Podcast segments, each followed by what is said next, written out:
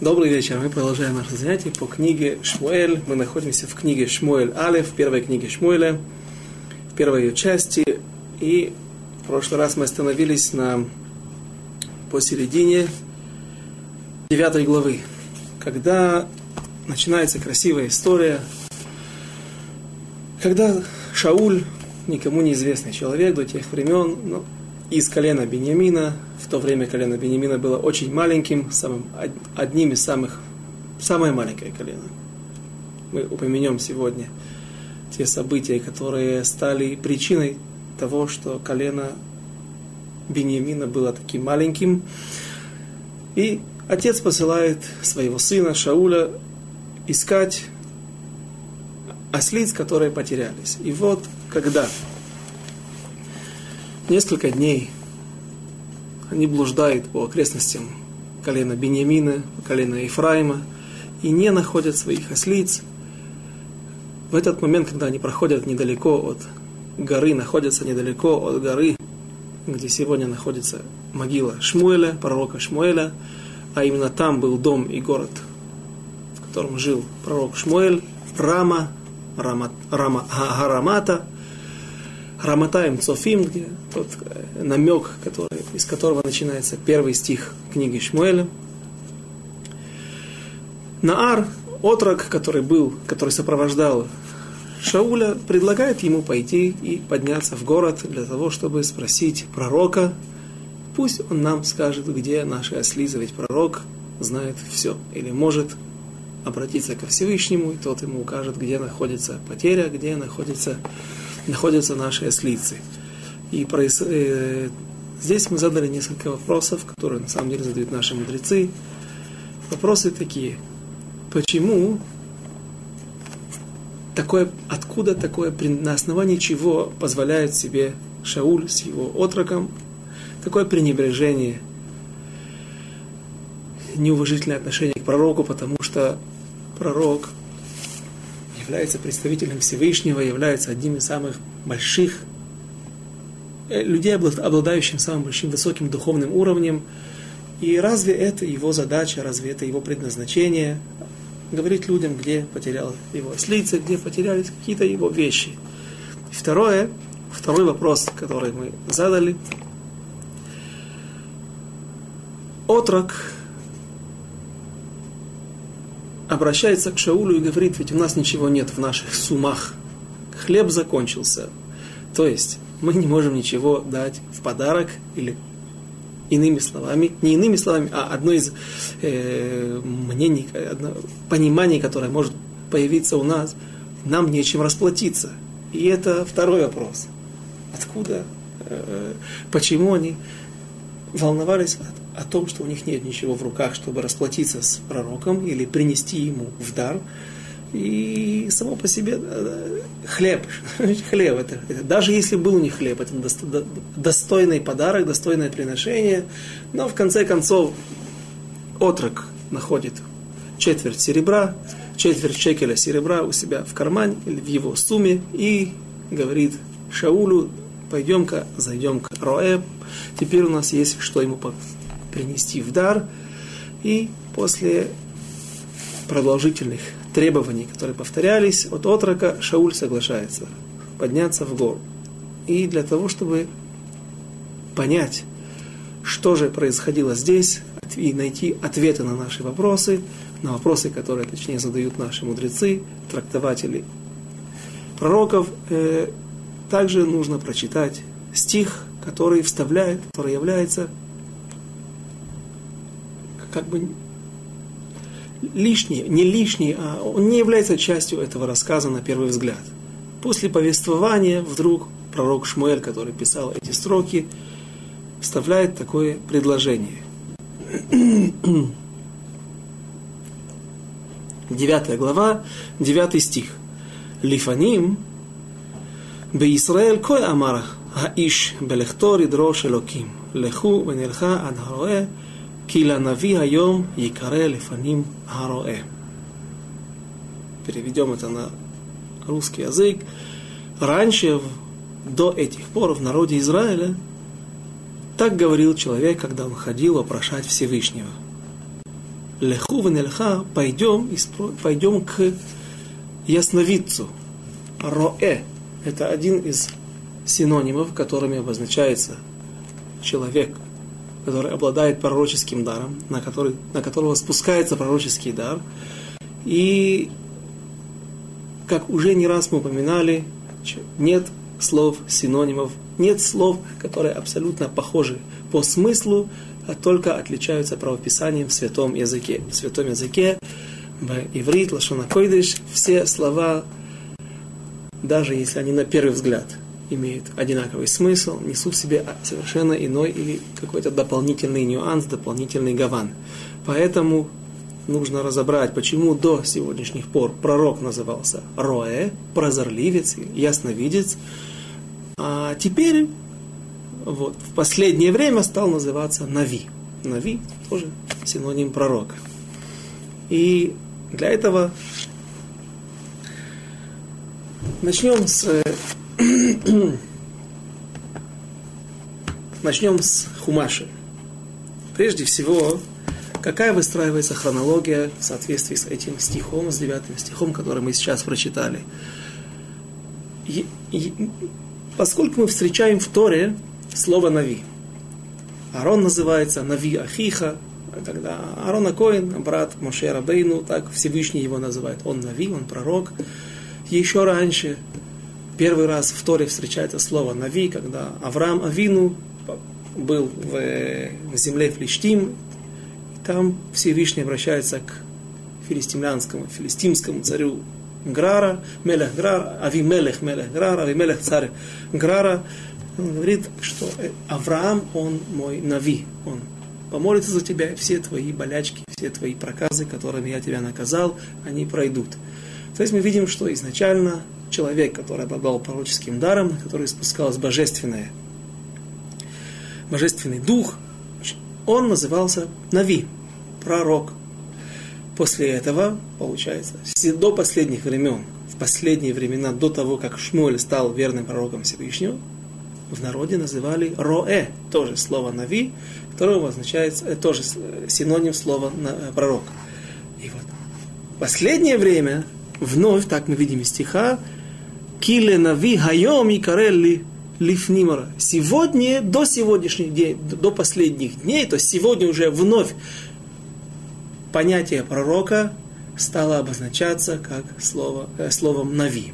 Или же пророк теперь называется как Руэ, так и Нави.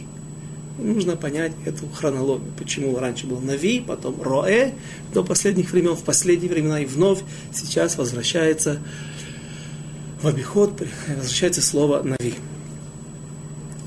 Э, когда Ятро, в недельной главе Ятро, в книге Шмот, когда возвраща... Э, Моше Рабейну выводит весь народ Израиля из Египта, и приходит его тесть для того, чтобы встретиться со своим зятем. И когда Ятро увидел, что происходит что-то неладное, так ему казалось, на самом деле есть мнение, что Моше не принял ничего из слов Ятро, а Барбанель, он является одним из сторонников, не сторонников того мнения, что как Моше, как Моше Рабейну мог такой великий пророк, величайший пророк. Э, интересно, что пишет Рамбам,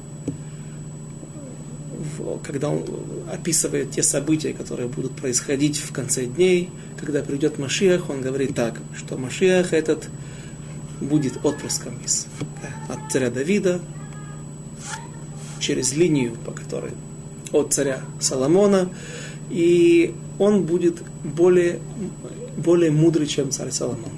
Царю, э, Лемелех Шломо, царю Соломону было обещано, что он будет самым мудрым человеком на земле, но в, после, в конце дней, когда придет Машиах, Машиах будет, Мессия будет мудрее, чем Соломон. Но, говорит Рамбам, он не будет обладать пророческим даром на том уровне, которым обладал Моше Рабейн. То есть мы видим, насколько Моше был великий пророк. И вот это только усиливает э, сомнения об Арбанеле, когда он говорит, что тут, ну хорошо, пришел зять, тесть, извините, Итро, тоже не маленький человек, но смог постичь Всевышнего, смог приблизиться к Всевышнему, оставить идолопоклонство, оставить свою прежнюю жизнь, но кто он такой для того, чтобы указывать Моше, что делать. То есть он утверждает, и он очень-очень марих, очень удлиняет, э, э, очень долго рассказывает о своих изысканиях, как он вычисляет это из других частей, приводит доказательства из других частей Торы. И нечто подобное мы можем найти в комментарии Рамбана, когда Ятро приходит и говорит Моше, как же ты судишь людей? Один нет у тебя помощников. Извини. Извините, нету секретарей. Как ты один, многомиллионный народ можешь судить? Ведь люди, не только ты, не выдержишь это, а также люди будут стоять вокруг а, под солнцем, и они будут изнемогать и обессиливать. Поэтому он говорит ему, сделай, поставь разных начальников на разных уровнях, а только самые сложные вопросы, на которые не, мож, не могут ответить никакие судьи, будут приходить поступать к тебе. На что отвечает Моше Итро. Вайоймер Моше лехотно, ки яво элай хаам лидрош элоким. Когда и ответил Моше своему тестю, когда придет народ, как мне, лидрош элоким требовать, вопрошать Всевышнего.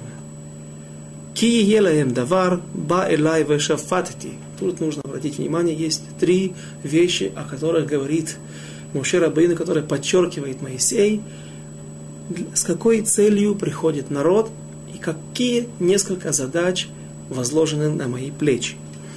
Когда приходит народ Лидрош Элоким, вопрошать Всевышнего, говорит Рамбан на, комментар... на его комментарий в Торе,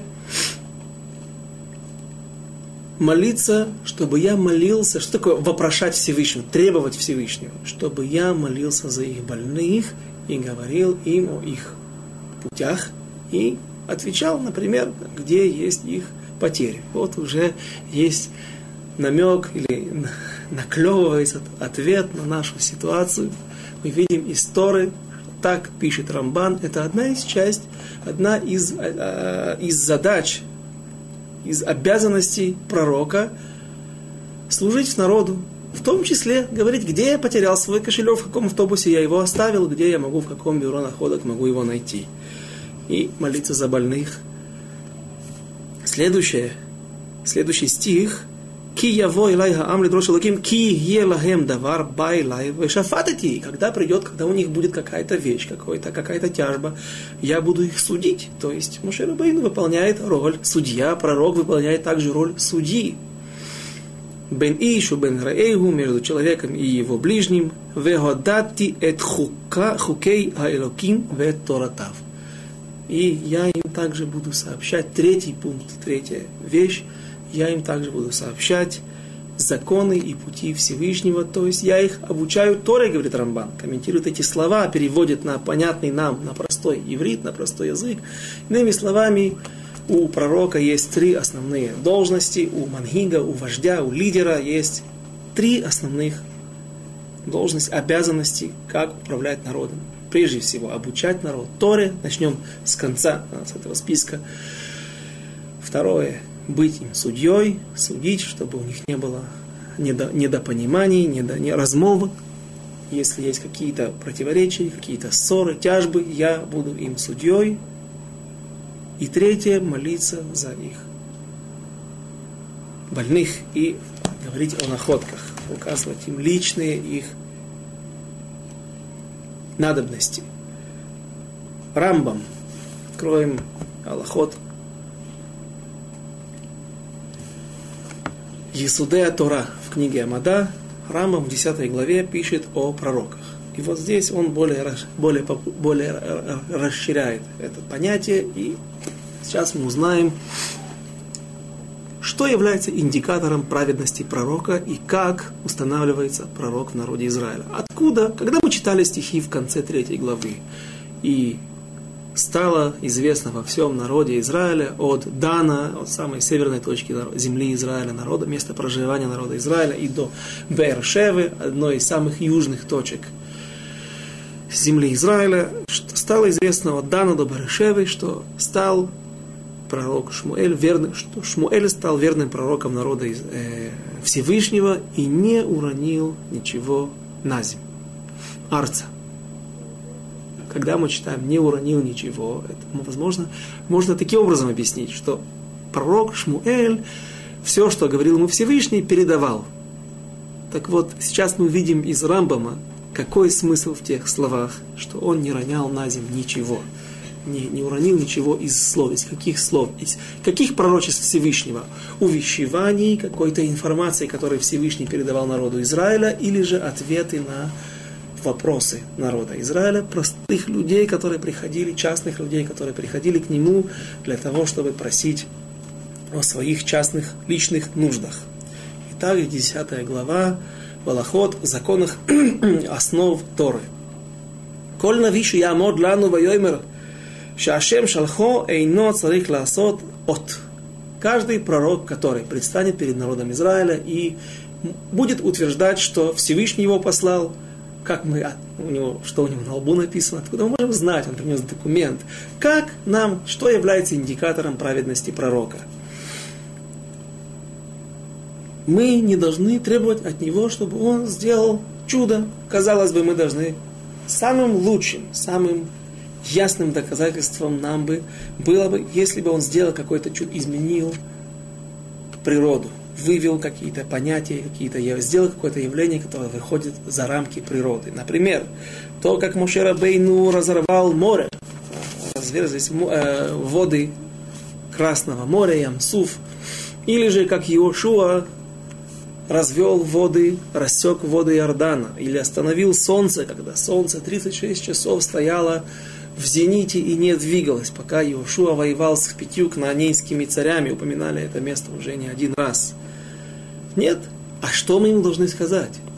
Мы уже стоим удивленные, мы ждем, не понимаем, что здесь происходит. А что же, каким образом мы можем определить, что он праведный пророк? Афилу мы говорим ему, Элом Римло, им навията, если мы говорим, если ты пророк, אמור לנו דברים העתידים להיות, והוא אומר, ואנו מחכים לו לראות мы ему говорим, скажи нам события, которые не противоречат Торе, не выводят, не выходят за рамки природы, а просто события, которые будут в будущем. Завтра пойдет дождь в 13.30, если пошел дождь в 13 часов, значит он, ну, казалось бы, почти угадал, нет. Даже если маленький нюанс не будет соответствовать его предсказаниям, значит это, это значит для нас, что он не является праведным пророком, наоборот, наоборот он лже-пророк. Говорит Рамбам, продолжает во второй Аллахе. Убаткину то помим арбе. И проверяют его неоднократно. Много раз. Им немцы у дворам наиманим кулам арайзе навимер. Если только при условии, что все его предсказания являются, сбылись, являются верными, только тогда мы принимаем то, что он пророк. Иными словами, теперь мы видим на основании комментария Рамбана на недельную главу Итро, на основании Аллахот Есод, Есудея Тора, который писал Рамбам о том, как, каким образом мы определяем, что пророк является посланником Всевышнего, а не лжепророком, мы видим, что неотъемлемой частью и наоборот, главным индикатором, главным показателем праведности пророка, что он действительно является посланником Всевышнего, является то, что он указывает личные нужды человека. Не только дождь, не только гром, не только землетрясение такой-то силы, а даже там, где мои ослицы, даже где мой кошелек, где мой сотовый телефон, все это важно, все это является только, не только доказательством праведности, а усиление веры, нашей веры, потому что нашей веры в этого пророка, потому что люди приходят Одно дело человек прочитал в газете, или человек узнал в новостях о том, что Шмоль стал великим пророком. Другое дело, когда он имеет право пойти и требовать о своих вещах, просить о своем, о своем здоровье, не только о потерях, просить за здоровье своих близких, не дай Бог, если кто-то попал в больницу и его ждет операция. Все это только усиливает нашу веру, веру людей в том, что пророк является истинным пророком народа Израиля. И тогда, что тогда? И тогда, когда пророк придет по своей инициативе, точнее по инициативе Всевышнего, для того, чтобы увещевать народ Израиля, когда даже, может быть, не каждый захочет это слушать и не готов принять, скорее всего, люди будут вынуждены принять, потому что они знают, что пророк верный. У них было масса, сотни, тысячи возможностей убедиться в том, что пророк является истинным пророком, посланником Всевышнего. И прочитаем еще несколько строк из третьей Аллахи, в Аллахот в законах о пророках, где пишет Рамбам в основах Торы, הלמדת שאין הנביא עומד לנו אלא להודיענו דברים העתידים להיות בעולם ומשובע ורעב, ורעב מלחמה ושלום וכיוצא בהם, и также он что мы ламадну, что мы учили, мы видим, что мы выучиваем из этих строк, что пророк стоит для наших целей, поставлен Всевышним, прежде всего для того, чтобы быть слугой народа Израиля.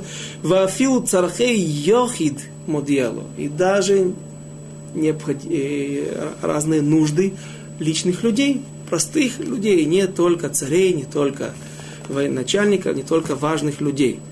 Кешауль Шавдало Аведа, как, например, Шауль, у которого была потеря, когда потерялись его ослицы, и пришел к нему к пророку Шауль, и тот указал, кайоце беэлу адварим гу шиямру анави ло шиясе дат ахерет. Вот подобно этим вещам должен делать и указывать на них пророк, а не какие-то новшества о том, что я пришел сообщить о том, что сегодня есть новый завет, новая, новая какая-то Аллаха, новая, новая, новая религия, новые вещи, которые не написаны в Торе. И объясняя, то есть многие вещи мы объяснили. Один вопрос, по крайней мере, мы смогли объяснить, почему так просто отрок говорит, обращается к Шаулю говорит ему, ну, давай-ка пойдем спросим, здесь есть величайший пророк в народе Израиля, кроме того, он глава суда и глава, глава Сангедрина, э, фактически царь над народом Израиля, ничего страшного, да, можно пойти, можно себе представить, сегодня кто-то придет, президенту Соединенных Штатов, ты не можешь мне помочь, послать какого-то детектива, чтобы он помог мне разыскать какую-то мою потерю. Ну, иди в детективное агентство и там заплати деньги. Пусть. Настолько люди далеки сегодня от вождей, от тех людей, которые правят ими, от тех фактически царей, которые правят народами. И то, как мы видим, как близки, как, какая возможность была быть близким к, у, у пророков, у их вождей была в народе Израиля. И на второй вопрос, почему нужно были, нужно были, ну, ну, нужно были какие-то деньги, какое-то приношение, какой-то подарок, даже хлеб. Для того, чтобы расплатиться, мы могли ответить из серебра, из той четверти сереб... Э, шекеля серебра, который нашел. Ну, вот есть достойная оплата. Но вначале он упомянул о хлебе. Если бы был хлеб, мы могли бы понести хлеб. Отсюда должно закрасться у нас сомнение, да, а, а предназначалось ли это приношение для того, для оплаты? Отвечают наши мудрецы, безусловно, безусловно, нет. Кроме того, известно Аллаха, известен закон, что не разрешается суде брать подарки, брать тем более взятки. Взятки нельзя брать никому, но судья, поскольку это искривляет его праведный взгляд, вдруг человек, который когда-то сделал какой-то важный подарок или дорогой по сердцу пророку подарок, и судье в будущем он предстанет перед ним во время какой-то тяжбы, и пророк не сможет, и судья не сможет быть объективным в его расследовании, в его законе, в его вердикте, который он будет вынужден вынести по отношению к этому человеку и его оппоненту. Поэтому Шмуэль не брал деньги.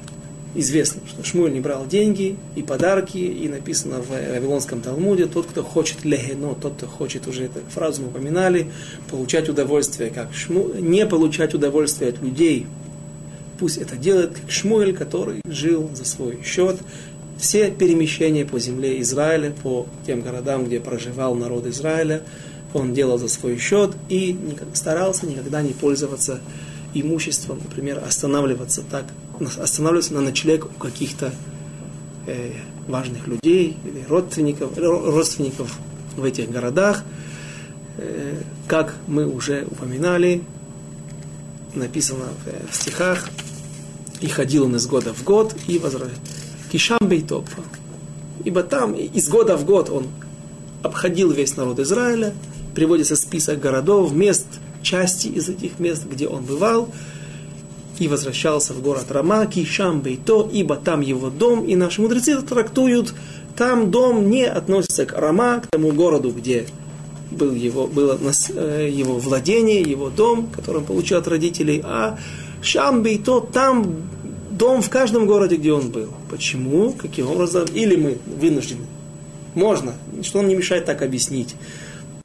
В каждом городе у него был дом, такой был богатый, свой дом.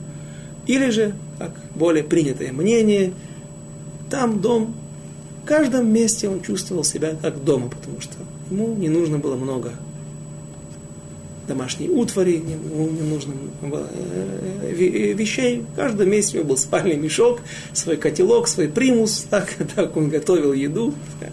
И везде все ему хватало.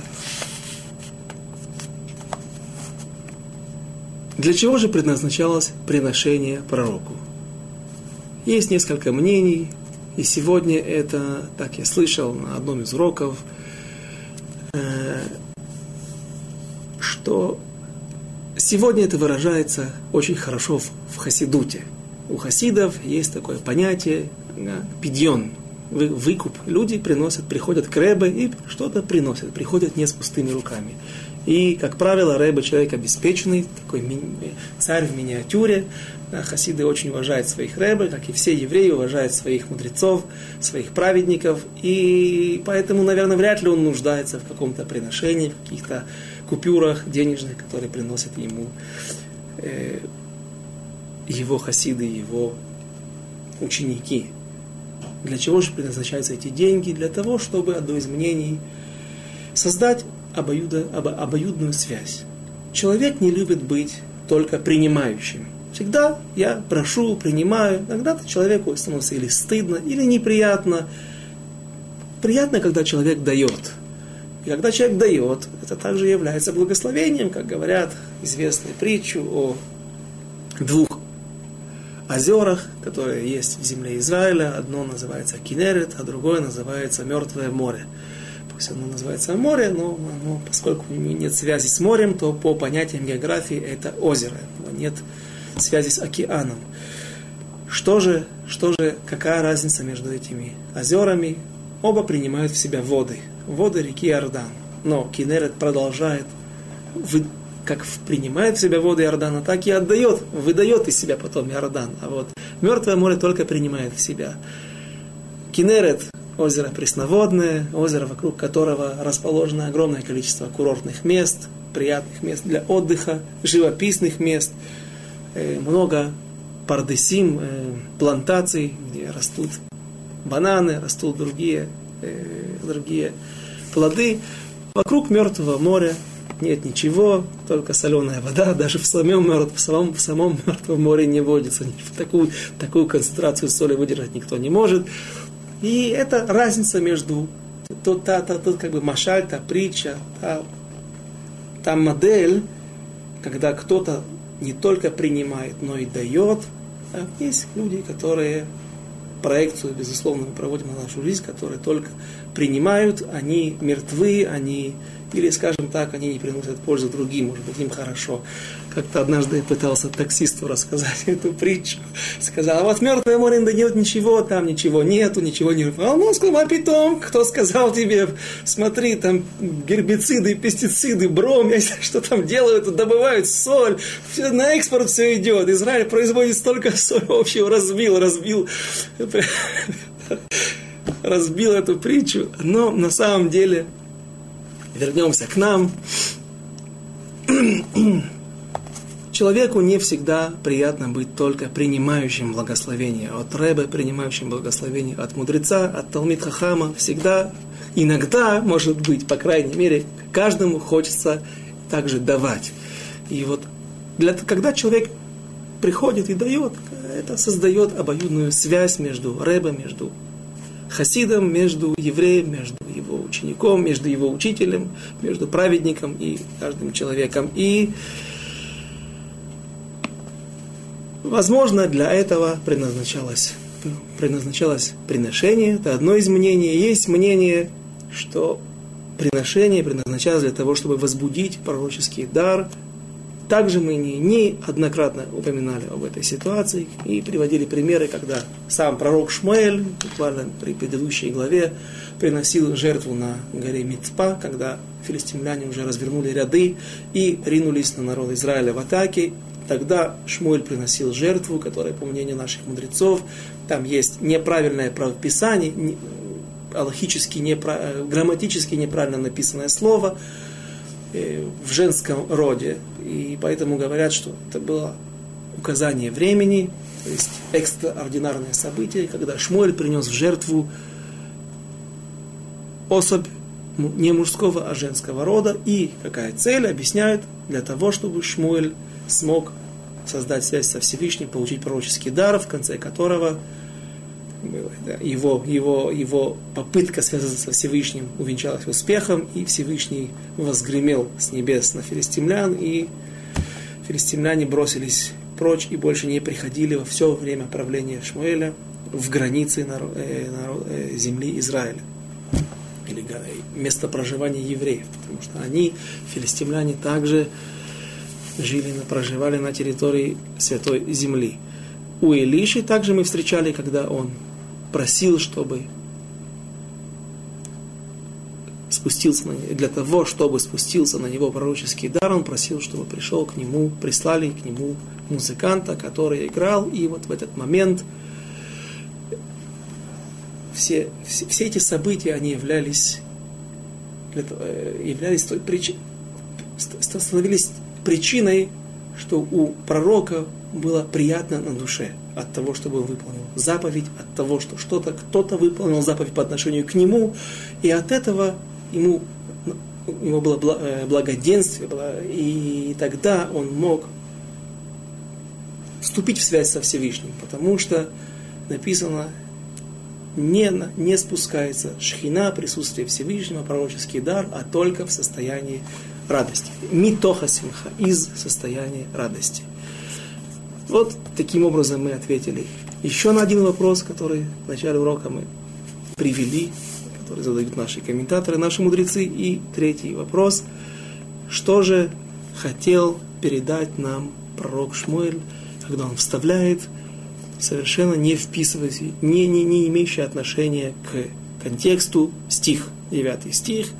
Раньше в народе называли пророка до последних времен период до того, как пророк Шмуэль стал пророком, называли Роэ, ясновидец, а сегодня называют вновь Нави. Опять же, пророк. И Мальбим очень красиво объясняет, дает объяснение разницы между этими синонимами. Роэ, говорит Мальбим, прозорливец, ясновидец, это то проявление пророка, когда к нему обращаются и ходят люди только за личными нуждами. У меня пропали опять же ослицы, я потерял кошелек, что-то случилось у меня, кто-то заболел в семье, не дай Бог, ни для кого, ни на кого. И я хочу, чтобы пророк помолился сейчас и помог мне в моих личных нуждах. Нави, слово нави в святом языке несет в себе смысл иной. Несет общественный смысл, когда Всевышний говорит какие-то пророчества, которые пророк должен прийти и передать народу Израиля. Что делать, как себя вести, вы в порядке, вы не в порядке, делайте чуву, раскаивайтесь, то есть это слова увещевания. И вот, по-видимому, говорит Мальбим, в последнее время, когда духовный уровень был не на самом высоком уровне, люди убегали от пророка в его проявлении как нави, пророка, а не как ясновидца. А если и ходили к нему, то только за личными нуждами, только вещи, которые касаются меня и не касаются других, которые меня не обязывают, а обязывают только пророка сказать, где это находится, в каком месте, на какой остановке автобусной я забыл свою сумку, и еще пусть попробует ошибется, тогда будет ему это сразу у нас возникнет сомнение, прав ли, а праведный ли он пророк или нет. А вот сегодня так появляется такой смысл в этом стихе, в конце стиха. Сегодня вновь, когда пророк Шмуэль правит уже какое-то время народом Израиля, сегодня вновь стало появляться понятие, отношение к пророку в народе Израиля как к Нави, как к пророку, который приходит увещевать, приходит передавать какие-то важные задачи, важные э, исправления, необходимые сейчас. И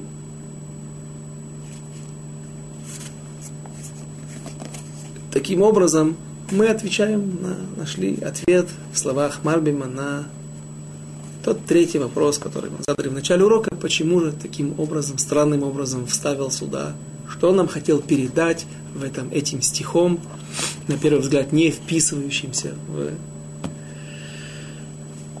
в эти, в эти строки, в, эти, в, в этот перек.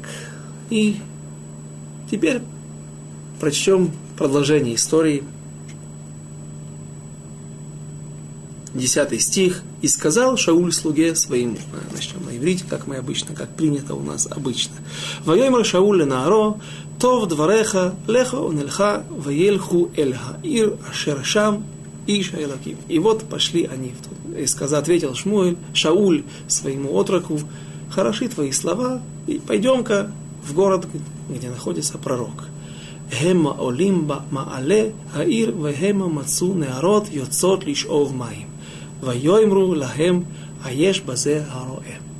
И они поднимаются по дороге, которая ведет на гору. Гора Шмуэль одна из самых высоких гор в окрестностях Израиля. Понятное дело, что там была непрост... Э, туда был непростой подъем, нелегкий. И вот когда они поднимаются на подъеме, навстречу им спускаются девушки. Опять же, на горе, наверное, не было водоемов, не было источников воды. Где-то внизу есть родники, есть источник. И вот они идут за водой. И при встрече Шауль спрашивает, Ивайоймру лаген, а ешь базе ароя. Есть ли здесь прозорливец? Вот одни называют его прозорливцем. Почему? Потому что сейчас они хотят получить от него ответ на, на тот вопрос, где есть наши ослицы, где, в каком месте находятся наши ослицы. Вата анейна отам ватой марна. И ответили девушки и сказали. Начинается лишние слова. Ответили и сказали. Уже, уже удвоение, которое можно было бы, наверное, избежать. Не только эти слова. Сейчас мы видим, как долго они говорят.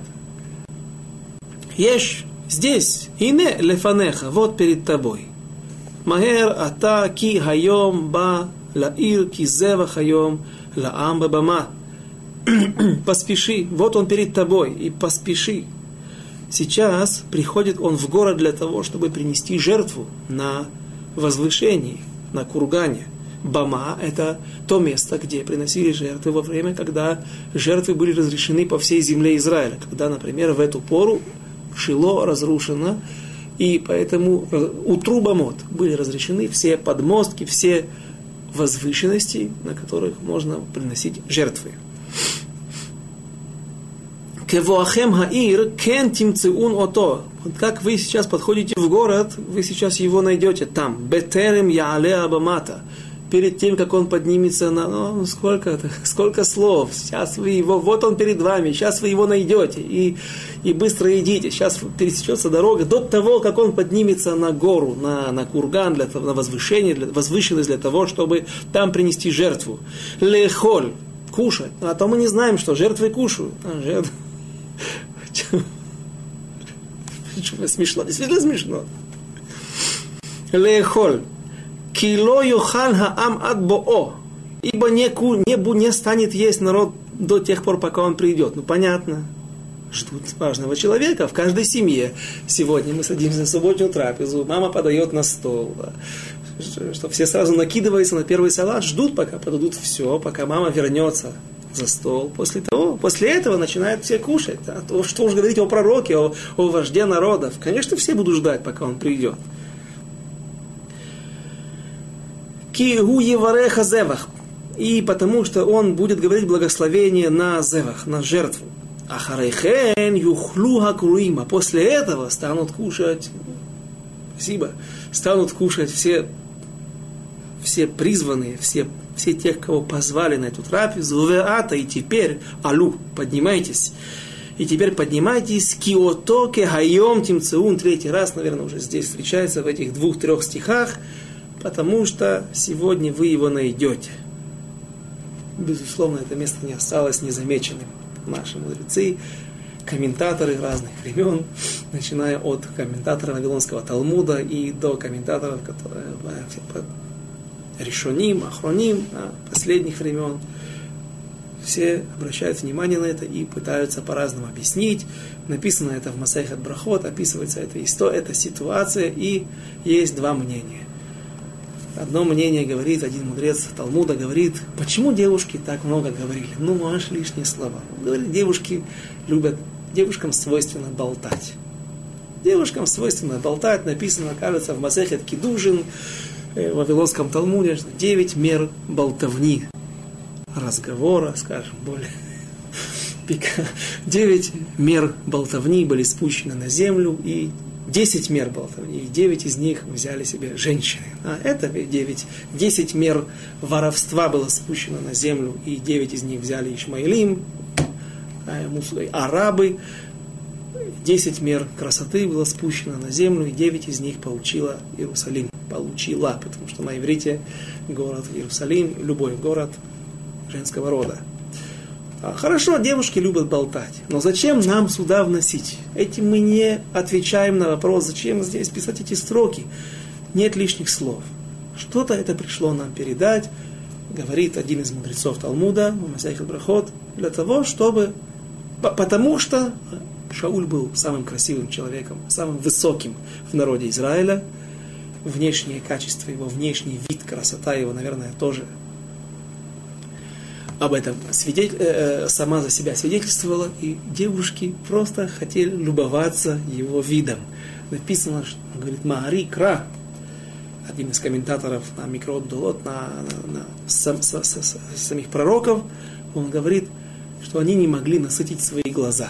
Смотрели на него и не могли насытиться. На что отвечает другой мудрец Талмуда – ну, подозревают наших израильских, еврейских девушек, кошерных, праведных девушек, в том, что они занимались, ну, до такой степени опустились и вот э, смотрели на парня, хотя это как мужчине говорят, как мужчине запрещено смотреть на девушку, и пусть это не написано по отношению к женщинам, но это, это также обоюдо, обоюдосторонне работает. Пусть нет такой, может быть, Аллахи, но это не, это не мусорически, это не с точки зрения этики, это нехорошо настолько да, посмотреть, обратить внимание, но специально болтать, растягивать свои слова для того, чтобы насыщать свои глаза, поэтому он говорит другой исод, другое понятие. Эйн малхут ногат бехаверта. Царство одно не касается другого царства, даже на не приближается к другому царству, даже на близость волоса, близость какой-то струны. То есть если нам кажется, что одна власть, один в данной ситуации вождь, царь народа Израиля, фактически царь, есть, и вот его карьера, его время заканчивается, и вступает в роль другой царь. царство Шауля. Приходит народ Израиля новый царь, не касается одно царство другого. Каждый не входит в границы другого. Что, что несет в себя это понятие? Говорят наши мудрецы, что когда приходит время сбыться вердикту, сбыться тому какому-то событию, которое установлено на небесах, то нет ожиданий больше. Нет время ждать, нет время тянуть. Почему мы кушаем мацот? Есть мнение близко, Арава близко, близкий Ров, который говорит, на самом деле мацот нужно было. И Авраам Авину тоже кушал мацот. Так на небесах, так по из Торы, из, из, из, из, из глубин Торы, следует, что вот в такого-то числа входишь Нисан, нужно сидеть и кушать мацот, поэтому, а Всевышний потом сделал выход, исход из Египта. Это, это мнение нам здесь не поможет. Но если мы скажем, что Всевышний вывел народ Израиля из Египта, Хацот Алайла, и, и вышли, и их тесто не успело закваситься, и поэтому память о выходе из Египта мы кушаем в пасхальный седр мацот, задается вопрос, можно задать вопрос, но какая разница? Почему нельзя было подождать еще 15-18 минут, а именно это время, только когда, когда тесто само по себе заквашивается, вот даже при попадании воды, не без дрожжей, нельзя было подождать еще 15-20 минут. Нужно было сейчас выводить? Да, нельзя было. Как только по истечении свыше чем сто лет народ Израиля выходит из Египта, сложились все обстоятельства, когда народ Израиля может выйти на свободу, избавиться от гнета э, э, египтян, выполнить волю Всевышнего, нужно делать это мгновенно. Когда Иосиф попросил одного из тех людей, виночерпия, министра, министра вина, по вину, виночерпия, пророка, э, фараона, Вспомни обо мне, я тебя разгадал хорошо твой сон, ты вернешься и будешь у фараона вновь виночерпием, будешь приносить и подавать ему кубок с вином. Когда ты вернешься на, свой пост, помяни, не забудь обо мне. Из-за того, что Йосеф не понадеялся на Всевышнего, а понадеялся больше на этого виночерпия, получил еще два года. А, все, еще два года в тюрьме. Но как только время прошло, написано, как написано, когда вдруг виночерпий говорит, вот сейчас я вспоминаю свои грехи. Был такой Наар, был такой юноша в тюрьме, когда сидел в яме тюремной, и он нам разгадал сны, и все сбылось, как он обещал, как написано, «Ваярицу томе абор» по-русски нельзя так сказать, и выбежали его из ямы, буквально, не просто вывели, не просто позвали, быстро бы, как только все пришло время, все, ты свое отсидел, закончился приговор, все, мгновенно, как, как можно быстрее все заканчивается. И поскольку, если приходит время Шаулю быть царем, его царство, его границы входят во владение Шауля, э, пророка Шмуэля, говорят наши мудрецы, с другой стороны, если кому-то отпущено с небес, Всевышний дал кому-то право править столько-то и столько-то народом Израиля, быть, обладать какой-то властью, неважно чем, в другом тхуме, в, другой, в других вещах, в других понятиях, это должно сбыться до конца. И пусть остаются считанные минуты, считанные часы до того, как теперь пророк Шмуэль перестает быть единственным правителем народа Израиля, а теперь два года, будущие, ближайшие два года, которые мы будем без Раташем рассматривать на ближайших уроках без Раташем, с Божьей помощью,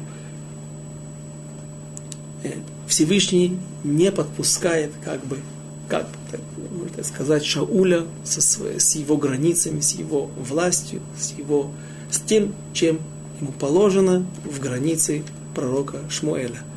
Время не закончено, его время не вышло, приходят девушки, да, да, эти считанные секунды, может быть, минута, которые они высказывались, когда они объясняли так длинно, да, все это было также от Всевышнего, все это было задумано.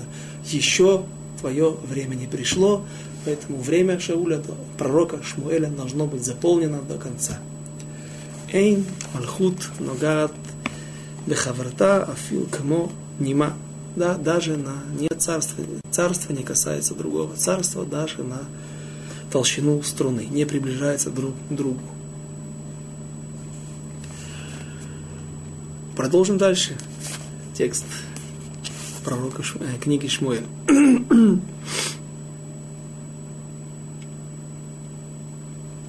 да, еще одно интересное мнение, когда говорят, из строк, которые мы уже прочитали, вдруг посмотрел и вспомнил.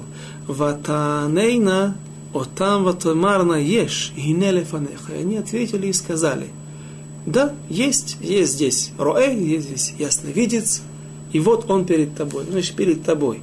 Дальше следом они говорят, что он спешите, бежите к нему, потому что сейчас он должен прийти перед тем, как он поднимется на курган, на возвышенность для того, чтобы делать жертв, приносить и есть после этого жертвы. А, что значит, вот он перед тобой.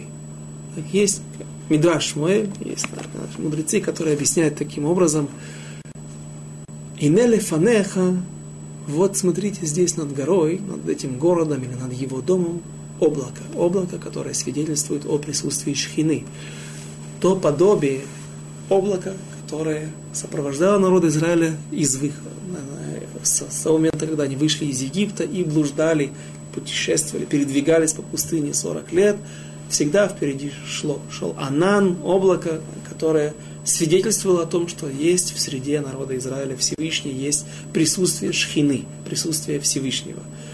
И есть такие есть, есть источники, которые говорят, «Ин ешли фанеха». Значит, ты спрашиваешь, ты не видишь облако, которое свидетельствует о присутствии пророка, если он облако здесь, то и пророк здесь. А, а если вы не видите, так есть у вас проблема. Знаете, что если вы не видите такой э, скрытый упрек Шауль с Наром, что вы спрашиваете? А вот, пожалуйста, Инеля Фанеха, вот перед тобой. А, ты не видишь, значит, ну, разби... посмотри, что с тобой, раз разбирайся со своим, со своим духовным миром, что не в порядке. И еще, еще один момент, на который интересно обратить внимание. Вот он придет сюда для того, чтобы говорить благословение. Какое благословение, о каком благословении идет речь? Попросту можно сказать «Амуци леха минаарец», выводящий хлеб из земли. Трапеза всегда, жертвоприношения сопровождались праздничными трапезами – но другое мнение, которое говорит, есть другое мнение, которое говорит, что это благословение на зевах. И оно звучало так. Барух ато ашем элокейну мелех хаолам, ашер кичану бамитсватав, вецивану лехол зевах. Лехол басар, лехол зевах, мне кажется. В те времена когда приносили жертвы, на жертвы благословляли. На жертвы, которые съедались хозяевами в, храме, также было особое, особое благословение, которое мы упоминали в второй, третьей главе, которая занималась разбором преступления и наказания сыновей Эли. Теперь можно продолжить дальше. Стих 14. ויעלו העיר, הם הבאים בתוך העיר, והנה שמואל יוצא לקראתם לעלות הבמה. И вот поднялись они в город после встречи с девушками, и как вот они идут, поднимаются в город, и вот пророк Шмуэль выходит им навстречу. Вайоймер. Вашем Гала, следующий стих. И Всевышний открыл уши как более, более красиво перевести, он,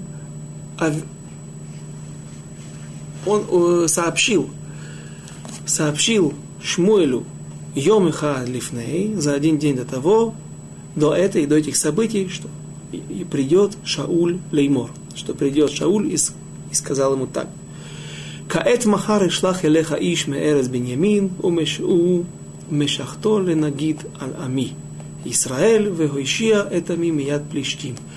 Вот завтра я посылаю к тебе человека из колена Бениамина, которого ты помажешь на престол, и он избавит народ Израиля и освободит его из рук филистимлян. Кира, Ити и Бая слышал, видел Этами киба цаакато элай. Потому что я слышу, вижу те крики, которые доносятся, те стенания, которые доносятся ко мне на небеса от народа Израиля.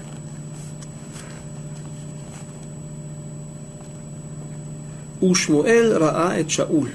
А Шмуэль видел это Шауля, Ша, Шауля. И, и ва, ва, Вашем анаху инехаиш ашер амарти леха зе яцор бами.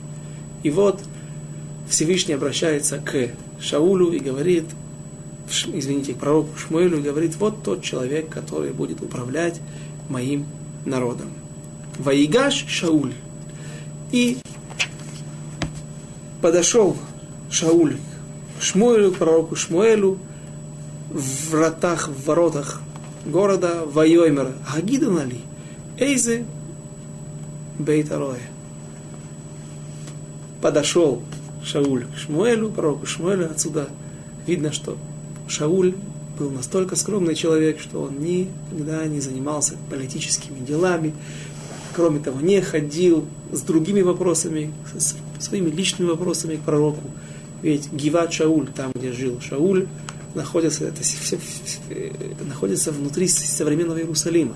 Расстояния были небольшие. Там, где жил пророк, э, пророк Шмуэль, это э, гора, которая стоит, ну, уже мы все время ее упоминаем каждый день на, на краю города Иерусалима, на Квиш, на трассе 3, 443, а Гиват Шауль – это одна из, один из районов, также недалеко от центра в Иерусалиме.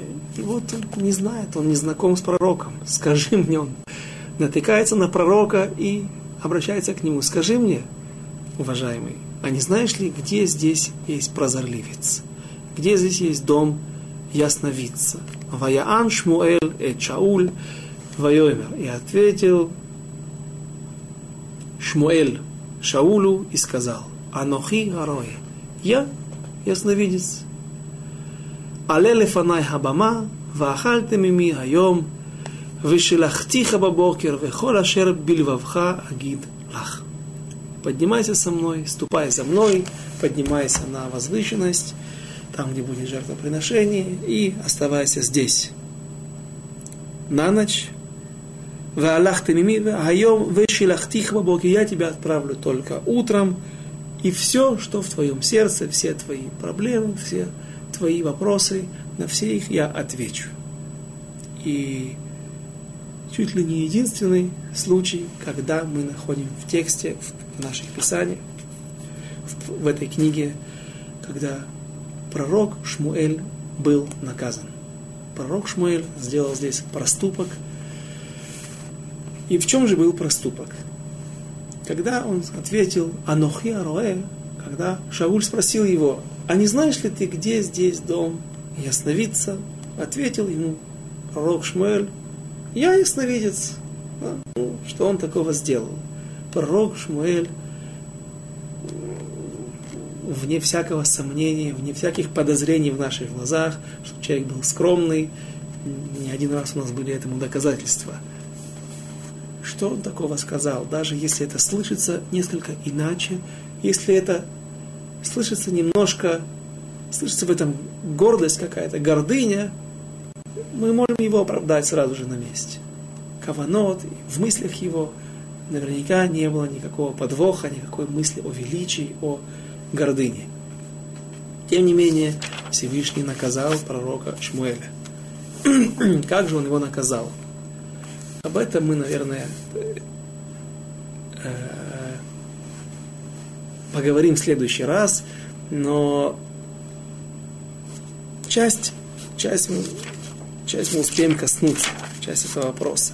Когда в будущем царь Шауль сделает дважды проступки, не, не дважды проступки, но когда второй раз Всевышний обратится через пророка Шмуэля к Шаулю и скажет, теперь ты не только не сможешь унаследовать свое царство, своему сыну, свой престол, а также и сам раньше времени закончить свою карьеру царя, лучший в народе Израиля придет тебе на смену.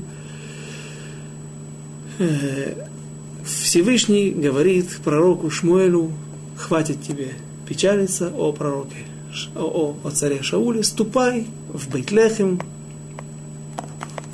колено, э, город, который находится в колене Иуды, находился в колене Иуды, и помажь на престол нового царя, которого я теперь избрал для того, чтобы он руководил моим народом. Шауль приходит в Бейтлехем, находит семью, которую указал Всевышний, приходят все сыновья, и пророк Шмуэль начинает выбирать будущего царя народа Израиля.